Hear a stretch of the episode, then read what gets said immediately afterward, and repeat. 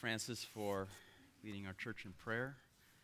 And uh, truly, our hearts are with uh, Misty and Mike this morning. And let's uh, continue to pray for them and to encourage them that the Lord would uh, comfort and strengthen them during this time. And let us continue to pray for Bob and Sophie as they uh, minister to the Denny family. And we trust that that would be a fruitful time of uh, ministry and great encouragement to Marcus and Amy we're going to continue our study this morning of the book of Ephesians. And so if you have your Bibles, please open to Ephesians chapter 1.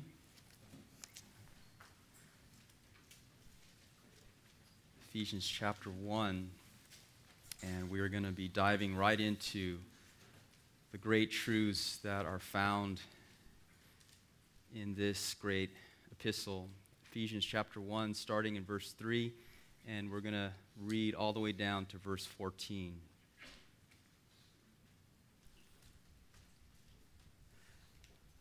Blessed be the God and Father of our Lord Jesus Christ, who has blessed us in Christ with every spiritual blessing in the heavenly places, even as he chose us in him before the foundation of the world, that we should be holy and blameless before him.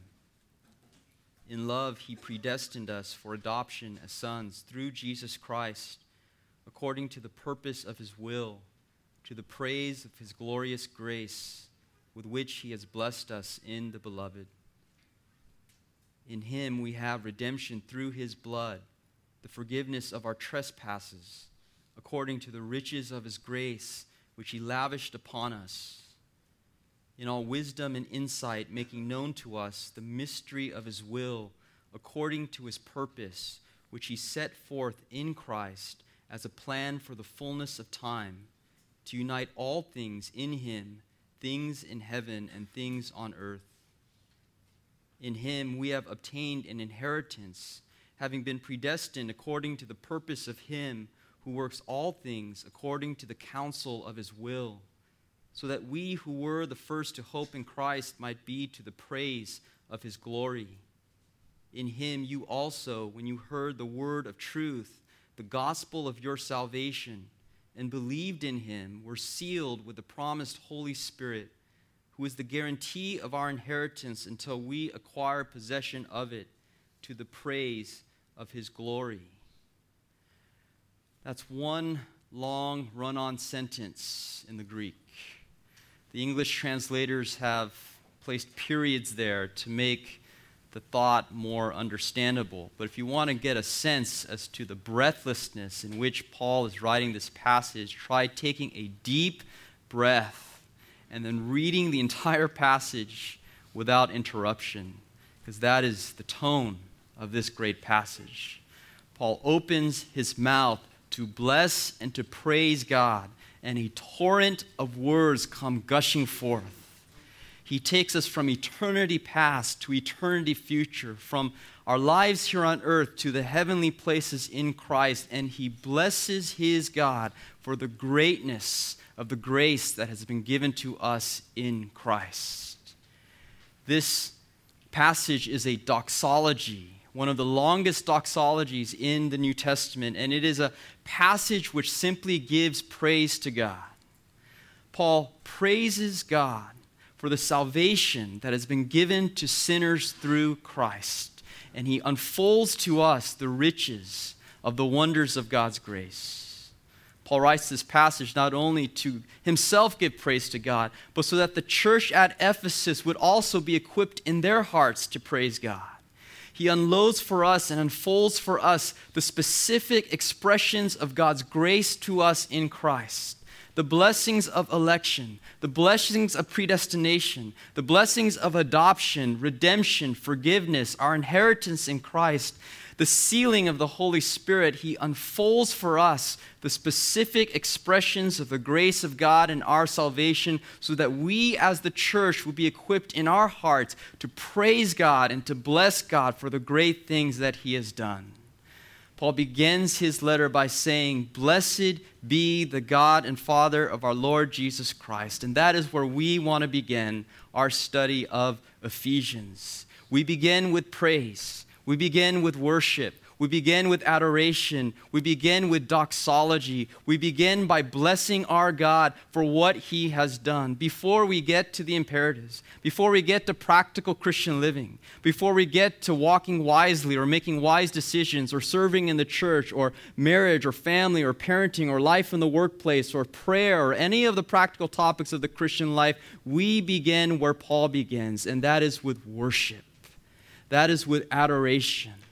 Until our hearts are moved by the grace of God to stand in awe and wonder at the great things that God has done, we cannot even begin to address any other topic in the Christian life. This is where Paul begins the book of Ephesians, and this is where we must begin as well. Blessed be the God and Father of our Lord Jesus Christ, for he has blessed us with every spiritual blessing in the heavenly places in Christ.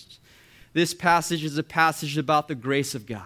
It is about the unmerited favor of God being given to guilty sinners. In order to understand fully the truths of this passage, we must begin with the fact that we do not deserve God's blessings, that we are sinners condemned before the law of God, that we deserve God's condemnation and his wrath because of the sins that we have deserved. We do not deserve blessing. No, we deserve cursing.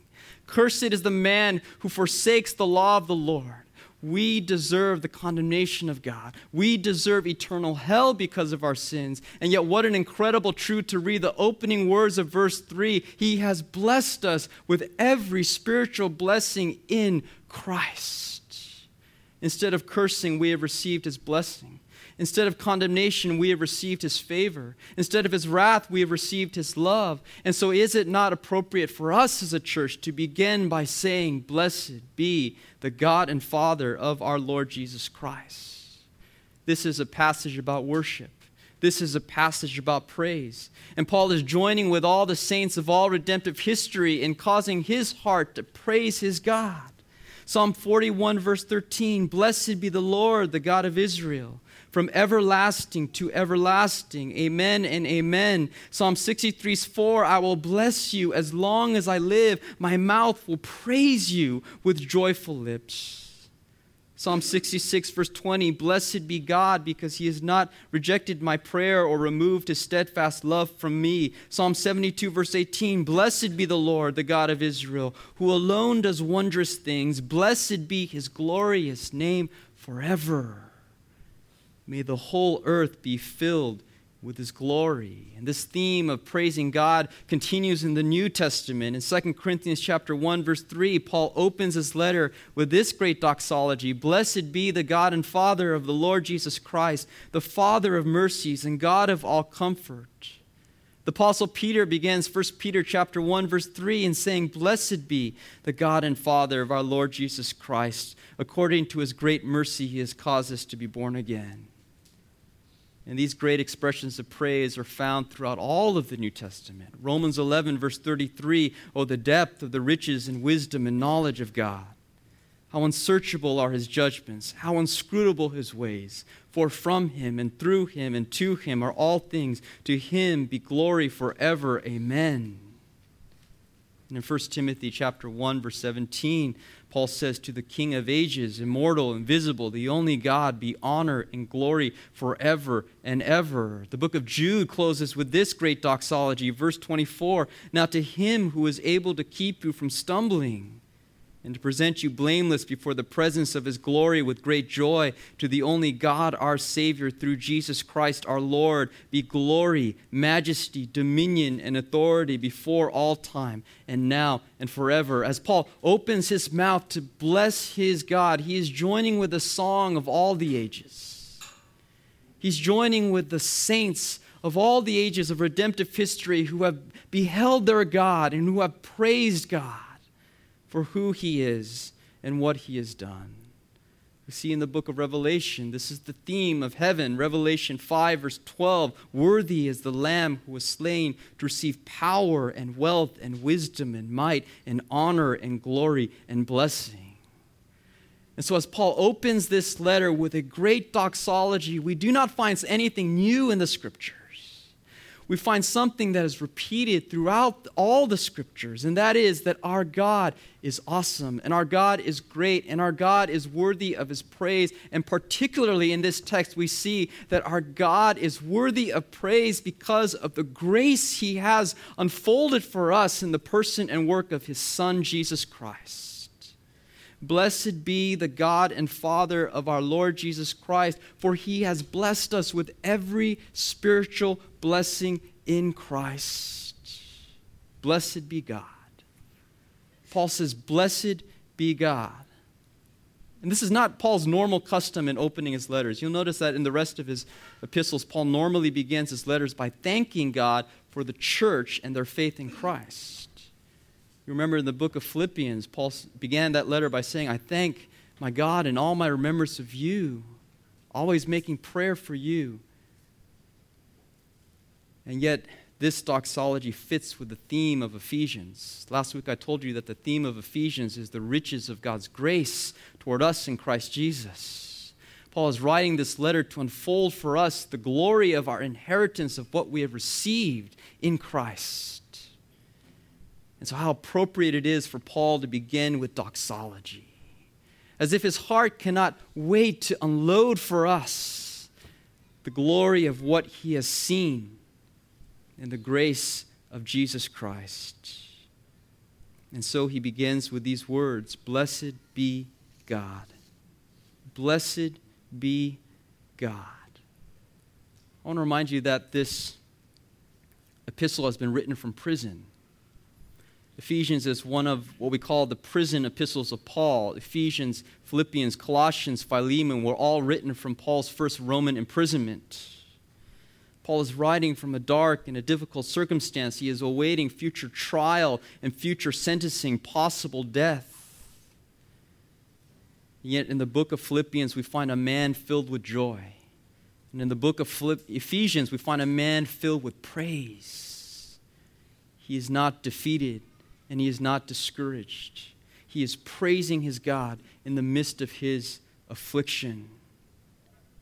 And so he begins by saying, Blessed be God. I would remind you that what the scriptures call us to is not only a heart of praise in the midst of the best of times, but is a heart of praise in the midst of the worst of times as well. When you and I taste of the grace of God in the person of his Son, Jesus Christ, when we taste of all that God has done in sending his Son to die on the cross as a sacrifice for our sins, our hearts can be equipped to praise God even in the darkest seasons of life, even from a Roman prison with an uncertain future. Paul could open his lips and praise spills forth. John Calvin has written this whatever happens to us, let us always assure ourselves that we have good cause to praise our God. Even if we are poor and miserable in this world, the happiness of heaven is enough to appease us. It is enough to sweeten all our afflictions and sorrows and to give us such contentment that we may nevertheless have our mouths open to bless God for showing himself so kind hearted toward us. You may have heard the story of Horatio Spafford. He was a lawyer and a businessman, a very busy man. And after a very busy and difficult season, he planned a European vacation for his wife and four daughters. He sent his family ahead from Chicago because at the last minute he was held up by business responsibility and he promised to meet them on the other side in Europe. But the true story goes that the ship never made it 226 people died in shipwreck, including all four of Spafford's daughters. His wife Anna sent him a telegram with only two words saved alone. And it was later, as Spafford sailed over the very same spot his daughters were drowned, he penned the following words of worship and praise that had been sung by the church for years afterwards. He said, When peace like a river attendeth my way, when sorrows like sea billows roll.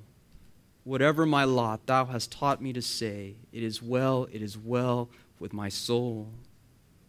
Though Satan should buffet, though trials should come, let this blessed assurance control that Christ has regarded my helpless estate and has shed his own blood for my soul. Blessed be God. Blessed be God. That is the confession of every believer in Christ. That is our confession in good times and in bad. Our confession is is the words of Job 121 Naked I came from the mother's womb, and naked shall I return. The Lord gave, and the Lord has taken away. Blessed be the name of the Lord. Our confession is Psalm 34, verse 1 I will bless the Lord at all times, his praise shall continually be in my mouth. And what specifically moved Paul to bless his God, what specifically strengthened him to bless him in the most difficult of circumstances, was an understanding of the grace of God. It was as Paul understood the grace of God as unfolded in God's revelation, as specifically expressed in the sending of God's Son, Jesus Christ, that his heart was moved to adore and to bless his God. Oh, brothers and sisters, I, I struggle with lukewarmness just as much as you do. I struggle with a cold heart. There are times when my heart is not moved to praise God.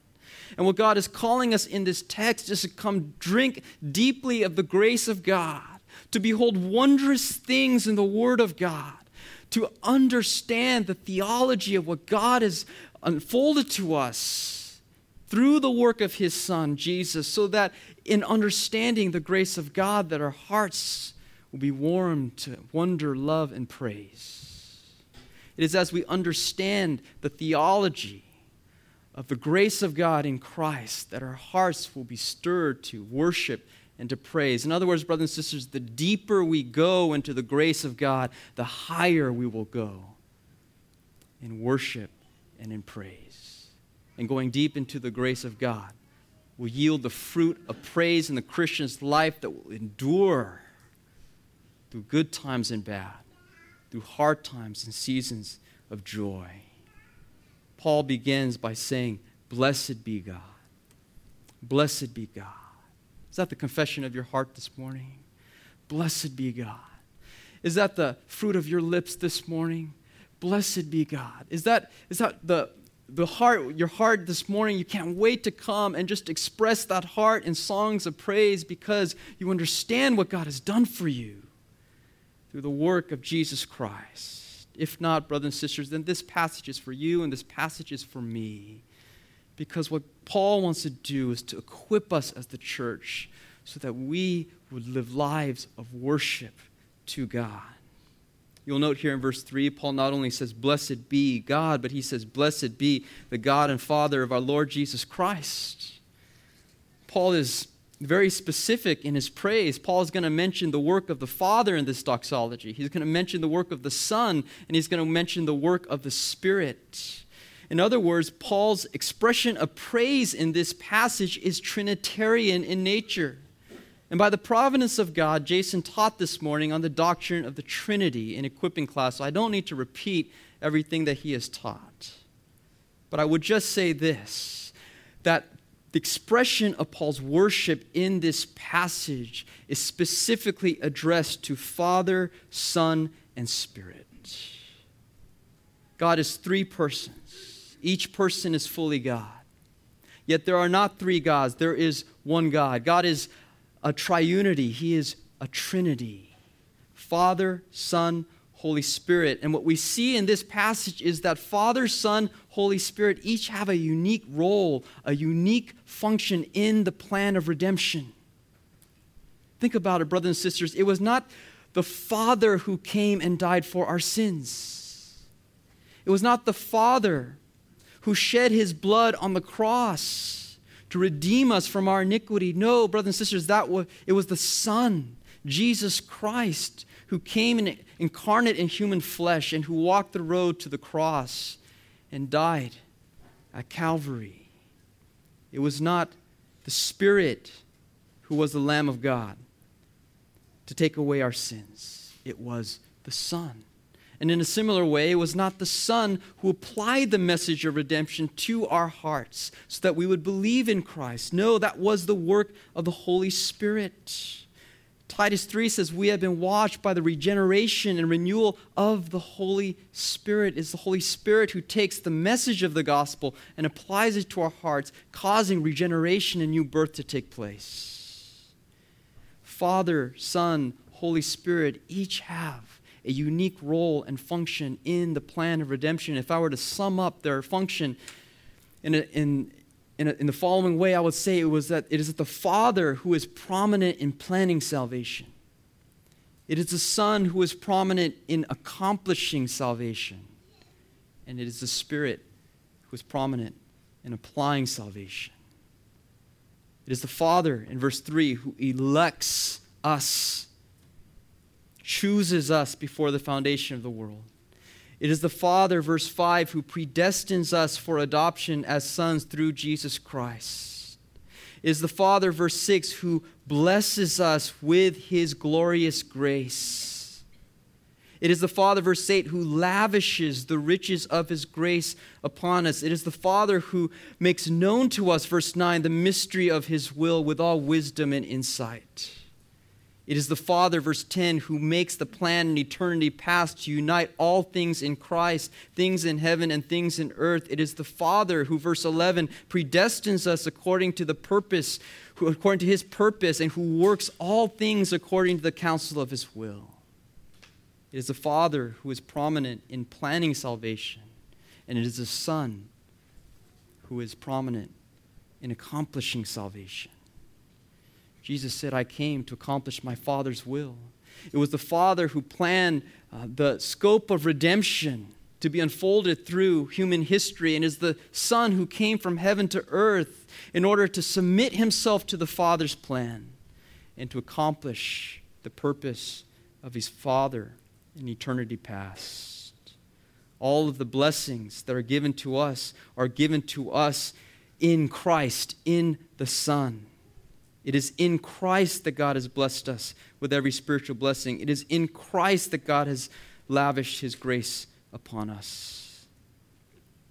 And then it is, it is the work of the Father to plan redemption, it is the work of the Son to accomplish salvation, and then it is the work of the Spirit to apply redemption's message to our hearts, to open our blind eyes, that when we receive the gospel message, our hearts would respond with faith and with trust. And so in this glorious doxology, Paul is going to he's going to proclaim to us the work of the Father, the work of the Son. In verse 13, he's going to proclaim to us the work of the Holy Spirit that when we heard a word of truth, the gospel of our salvation, we were sealed with the promised Holy Spirit, who is the guarantee of our inheritance until we acquire possession of it to the praise of his glory. This doxology is Trinitarian in nature. Our worship is, we are called to have our worship be Trinitarian in nature. We're called not only to praise God in general, but to praise Father, Son, Holy Spirit, and to inform our worship of Father, Son, Holy Spirit with the knowledge of what they have specifically, each person has specifically done through redemptive history, that we would be saved to the praise of God's glory.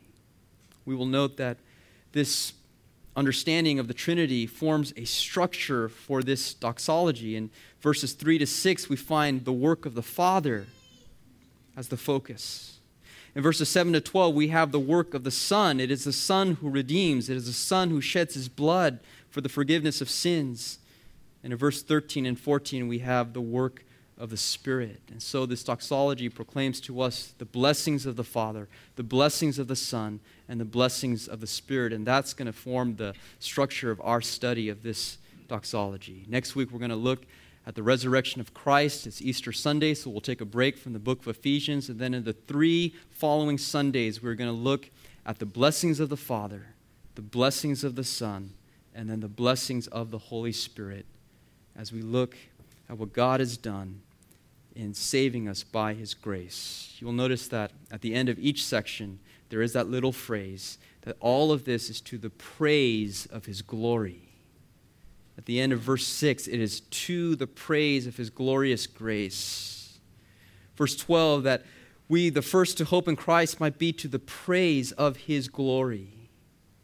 And in verse 14, he says that all of this is to the praise of his glory. God has designed and planned the scope of redemption so that his name would be praised for all of eternity as he unfolds for us the riches of his grace, that worship would be brought to his great name, and we will fulfill that role in eternity future. But Paul does not wait till he gets to heaven before he starts fulfilling the reason why he was saved. He says, Why wait till heaven? I'm going to start now. Blessed be the God and Father of our Lord Jesus Christ. Now, with our time remaining, I'd like for us to look at verse 3 the opening statement in Paul's great doxology. This is a verse that summarizes the theme of all 11 verses and is a verse that many say summarizes the theme of the entire book of Ephesians. Verse 3 Blessed be the God and Father of our Lord Jesus Christ, who has blessed us with every spiritual blessing in the heavenly places. The crux of the issue is simply this Paul blesses God because God has blessed us. Paul blesses God because of his understanding of how God has blessed us. Paul is saying to the Christian, Christian, open your eyes. We live in ignorance. We live without knowledge. We must be informed as to the specific expressions of God's grace in our lives, that our hearts would be moved to worship and praise. Paul blesses God because God has blessed us. And this is nothing new in the New Testament. Back in Psalm 103, verse 2, David said, Bless the Lord, O my soul. Why? Forget not all his benefits who forgives your iniquity, who heals your diseases, who redeems your life from the pit, who crowns you with steadfast love and mercy. Contemplating God's blessings lead us to praise God. But how much more in the New Testament do we have to praise God for when we understand the fullness of God's revelation in Christ? Paul is going to unfold for us the riches of God's blessings, the vast eternal purpose of God, which was to select out of the mass of humanity who were ever to live in the history of time a chosen people to put His grace on display and to sovereignly place His blessings upon these people in an undeserved way through the work of His Son, so that all of this would result in the praise of God's grace for all of eternity. There are three specific truths I want you to understand about our blessings. First of all, they are sovereign blessings. They are sovereign blessings. Paul says in verse 3 Blessed be the God and Father of our Lord Jesus Christ, who has blessed us. God has blessed us you will notice that throughout this doxology that God is the active agent in this text. It is God who blesses us. It is God who chooses us. It is God who adopts us. God predestines us, redeems us, forgives us, lavishes us. God gives us an inheritance, reveals the mystery of his will. God is the active agent throughout this doxology. And nowhere in this doxology do we have any contribution of man, man's input or man's initiative or man's action. In fact, the only thing we have man doing is in verse 13 when you heard the word of truth, the gospel of your salvation, you believed in him. That's all we did. By faith, we received the message of the gospel. And that is the only thing that we see man doing in this passage. The rest is what God does. God blesses us with every spiritual blessing in the heavenly places. And all we do is to receive those blessings by faith. The blessings that we're going to see in this text are sovereign blessings, they are the exercise of God's sovereign will. And what this does for us at the outset is that it unfolds to us a high view of God. Brothers and sisters, what we need in the church is a high view of God, a sovereign view of God, a, a, view of God's freedom to act and to do as He pleases. What we need in the church is an accurate view of man. We are always prone to have a high view of ourselves and a low view of God. And what we see in the outset is that no, this passage unfolds for us an accurate view of man and a high view of God. That God is the sovereign agent in salvation. That God is the one who has sovereignly blessed us. Isaiah 46, verse 9 I am God, and there is no other. I am God, and there is none like me. My counsel shall stand. I will accomplish all my purpose. I will bring it to pass. I will do it. If there's anything in our hearts and our minds that would lead us to think that we in any way have contributed to our salvation, may we repent of our high view of ourselves. May we repent of our pride. May we humble ourselves to have an accurate view ourselves of ourselves that we may bless the greatness of our sovereign God. God is the one who has blessed us in Christ. And, brothers and sisters, the only thing that you and I have contributed to our salvation is the sin that needs to be forgiven and atoned for.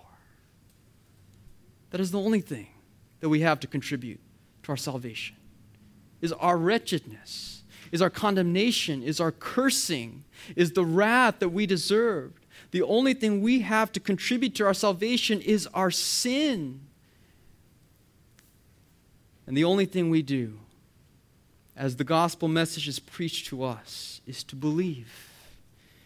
Is to believe that Jesus Christ, the Son of God, came to earth as a man and died on a cross as a substitute for our sins, who was the perfect, spotless sacrifice to atone for all our iniquities, and who rose triumphantly from the grave on the third day, defeating sin and death and hell, and purchasing for us our salvation. All that we do in our salvation is we receive by faith the message of the gospel and as we receive by faith the message of the gospel, it is God who blesses, God who redeems, God who forgives, God who lavishes and reveals, and who seals and who pardons.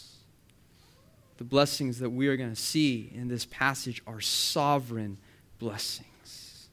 They are sovereign blessings.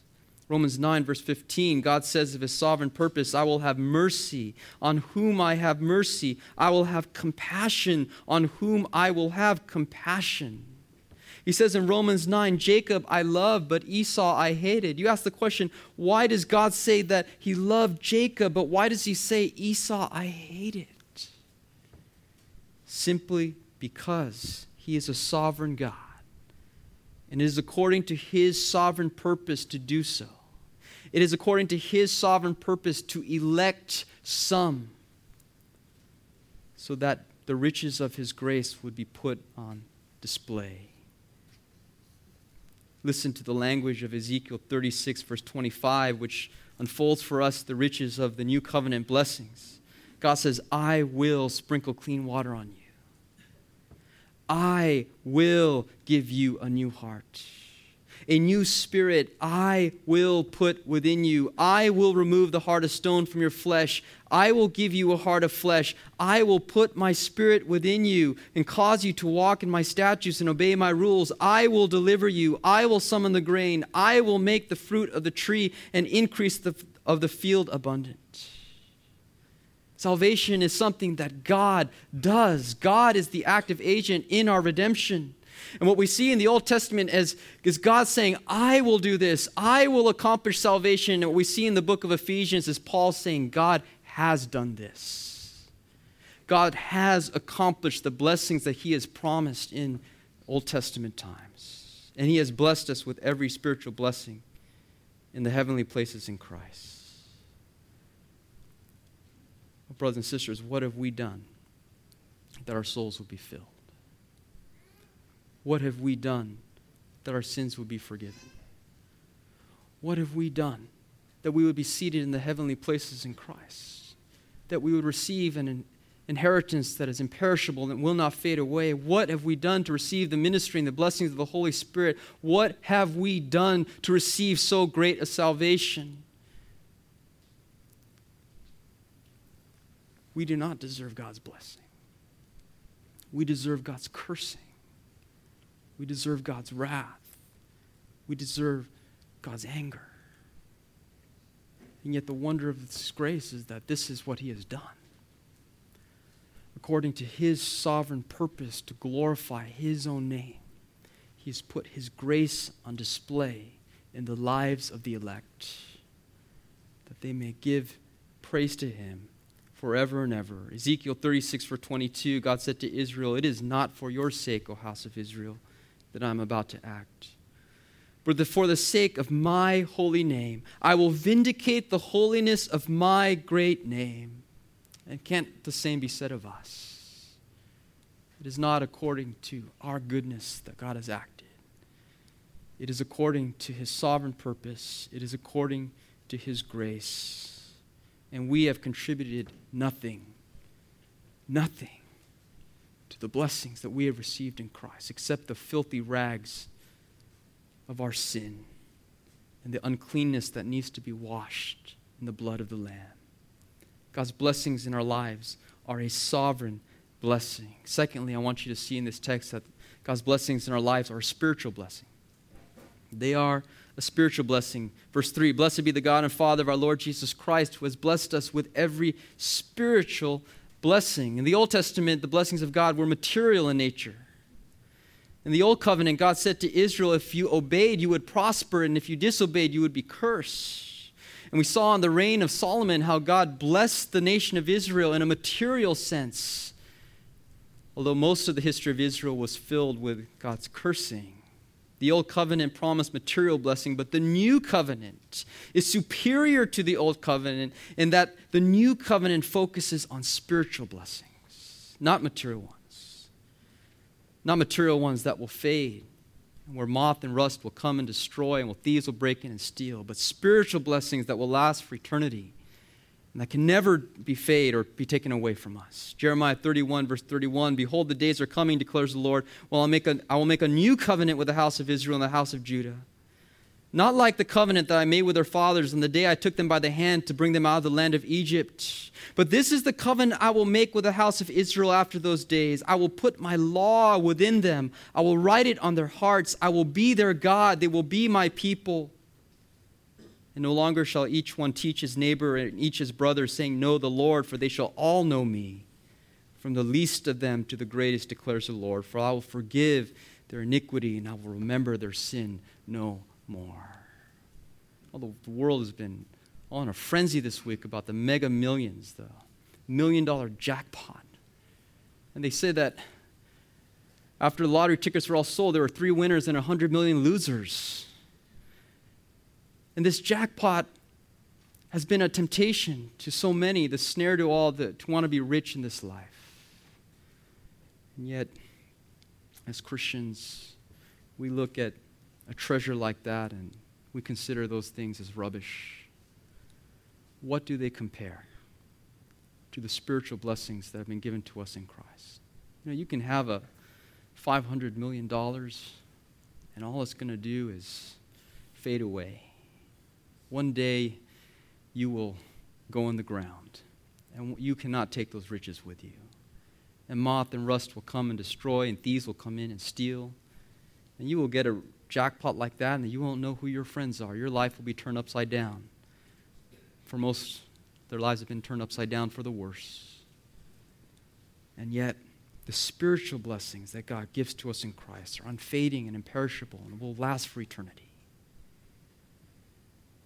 They are spiritual in nature. They are spiritual not only in contrast to being material, they are spiritual because they are the work of the Holy Spirit.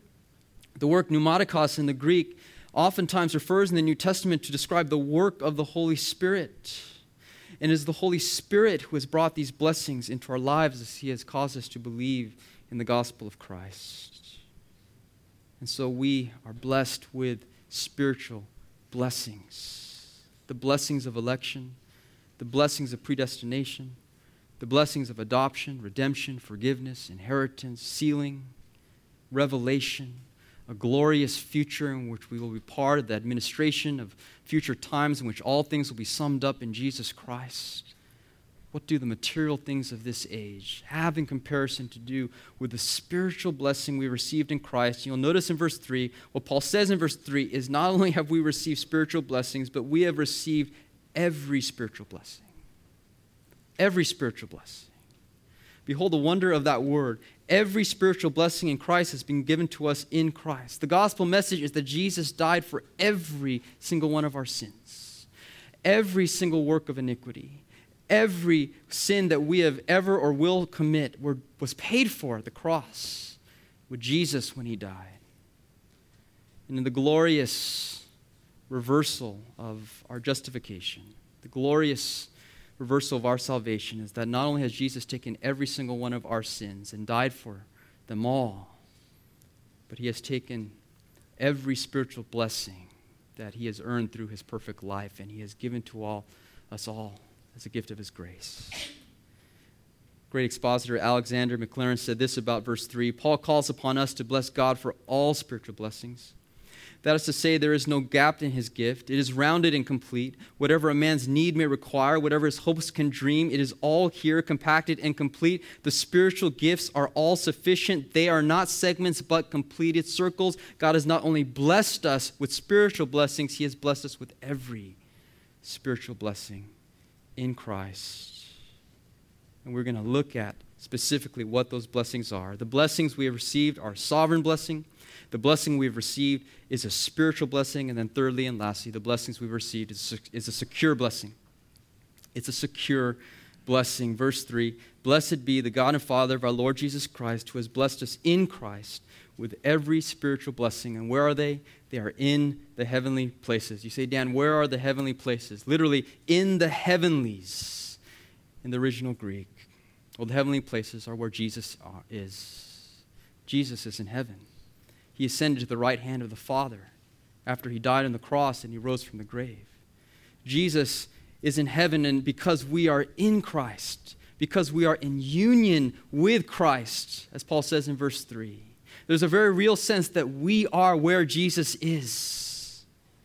In chapter 2, verse 6, Paul says that we have been seated in the heavenly places in Christ, we as Christians have a dual citizenship. We live lives here on earth, but in a very real sense, we are with Christ and in Christ in the heavenly places. And I believe what Paul is saying when he says that our spiritual blessings are in the heavenly places in Christ is he is referring to the security of these blessings. That any earthly blessing that you will have in this life will, is subject to decay and is subject to loss. But the spiritual blessings that are in the heavenly places will never perish and that are safe for all eternity. The spiritual blessings we received in Christ will be ours for thousands of years to come because they are not blessings that are here on earth, they are blessings that are in the heavenly places. Now, you and I enjoy these, heaven, these spiritual blessings while we're here on earth. We're going to enjoy these spiritual blessings as long as we live on earth. We're going to enjoy the blessing of election, the blessing of adoption, the blessing of redemption. All of these blessings we will have our hearts moved to, to give God thanks and to give God praise, and they will strengthen us as we live our Christian lives. But in the end, these blessings are secure because they are in the heavenly places and we are in Christ. Listen, would you just note in verse 3 that the spiritual blessings are in Christ. They are in Christ. There are no blessings apart from Christ. There is no other name by which we are saved. You are either in Christ or you are not in Christ. If you are in Christ, you are blessed with every spiritual blessing in the heavenly places. If you are not in Christ, there are no blessings. There is only wrath, there is only condemnation, there is only God's judgment if you are not in Christ. And so, this text would call us to see that the blessings of salvation are found in Christ. And if you have not yet placed your faith in Jesus Christ, come receive the blessings of his salvation. Believe in his work on the cross. Believe in the Lord Jesus Christ, and you will be saved. Trust in the sufficiency of what he has accomplished. And by faith alone, you will be justified, forgiven, and receive his salvation. Paul begins this letter with a word, doxology of praise. And that is where we want to begin the book of Ephesians. You know, brothers and sisters, I know that you and I, we have a lot of practical things going on in our lives. I know that you and I, we need practical teaching. We need to hear about how to make wise choices. We need to hear about how to serve in the body of Christ. We need to hear about husbands and wives and parents and children and work relationships in the workplace and all the affairs of everyday life. But, brothers and sisters, we cannot address those things until our hearts are where Paul's heart is in chapter 1, verse 3, until our hearts are speechless before the grace of God, until we are lost in wonder, love, and praise, until our hearts are informed with the truths of God's grace of what He has done for us in saving us to His eternal purpose. It is only then that we can, out of the flow of that life of worship, address all the practical ways in which that worship is expressed. And so, let us begin the book of Ephesians by you and I saying, Blessed be God. Blessed be God. Blessed be God, for he has blessed us. Blessed be God, for he has not cursed us. Blessed be the Father for planning redemption. Blessed be the Son for accomplishing salvation. Blessed be the Spirit for applying salvation. Blessed be the God and Father of our Lord Jesus Christ. Would you join with me in a word of prayer? And let's close our time. Our Father, truly our hearts are overwhelmed by what your word tells us of the great things that we, you have done. And we confess once again that we have contributed nothing, we have given nothing, we deserve nothing. It is all by your grace. Lord, I pray that the eyes of our heart would be enlightened to see the glory of our inheritance in Christ Jesus. Pray for every believer here. Would you open their eyes through the power of your Holy Spirit that would stand amazed at your glorious grace. And Lord, help us this morning to praise you to bless you, to say, in whatever circumstance we find ourselves in this morning, that you are God and you are worthy of all our praise. Bless the Lord, O my soul, and all that is within me. Bless his holy name. Bless the Lord, O my soul. Forget not any of his benefits. Lord, help us this morning to praise you and worship you, that the spirit of worship would carry into this week and bring us joy and strength as we seek to live for your glory. We thank you and praise you. In Christ's name we pray. Amen.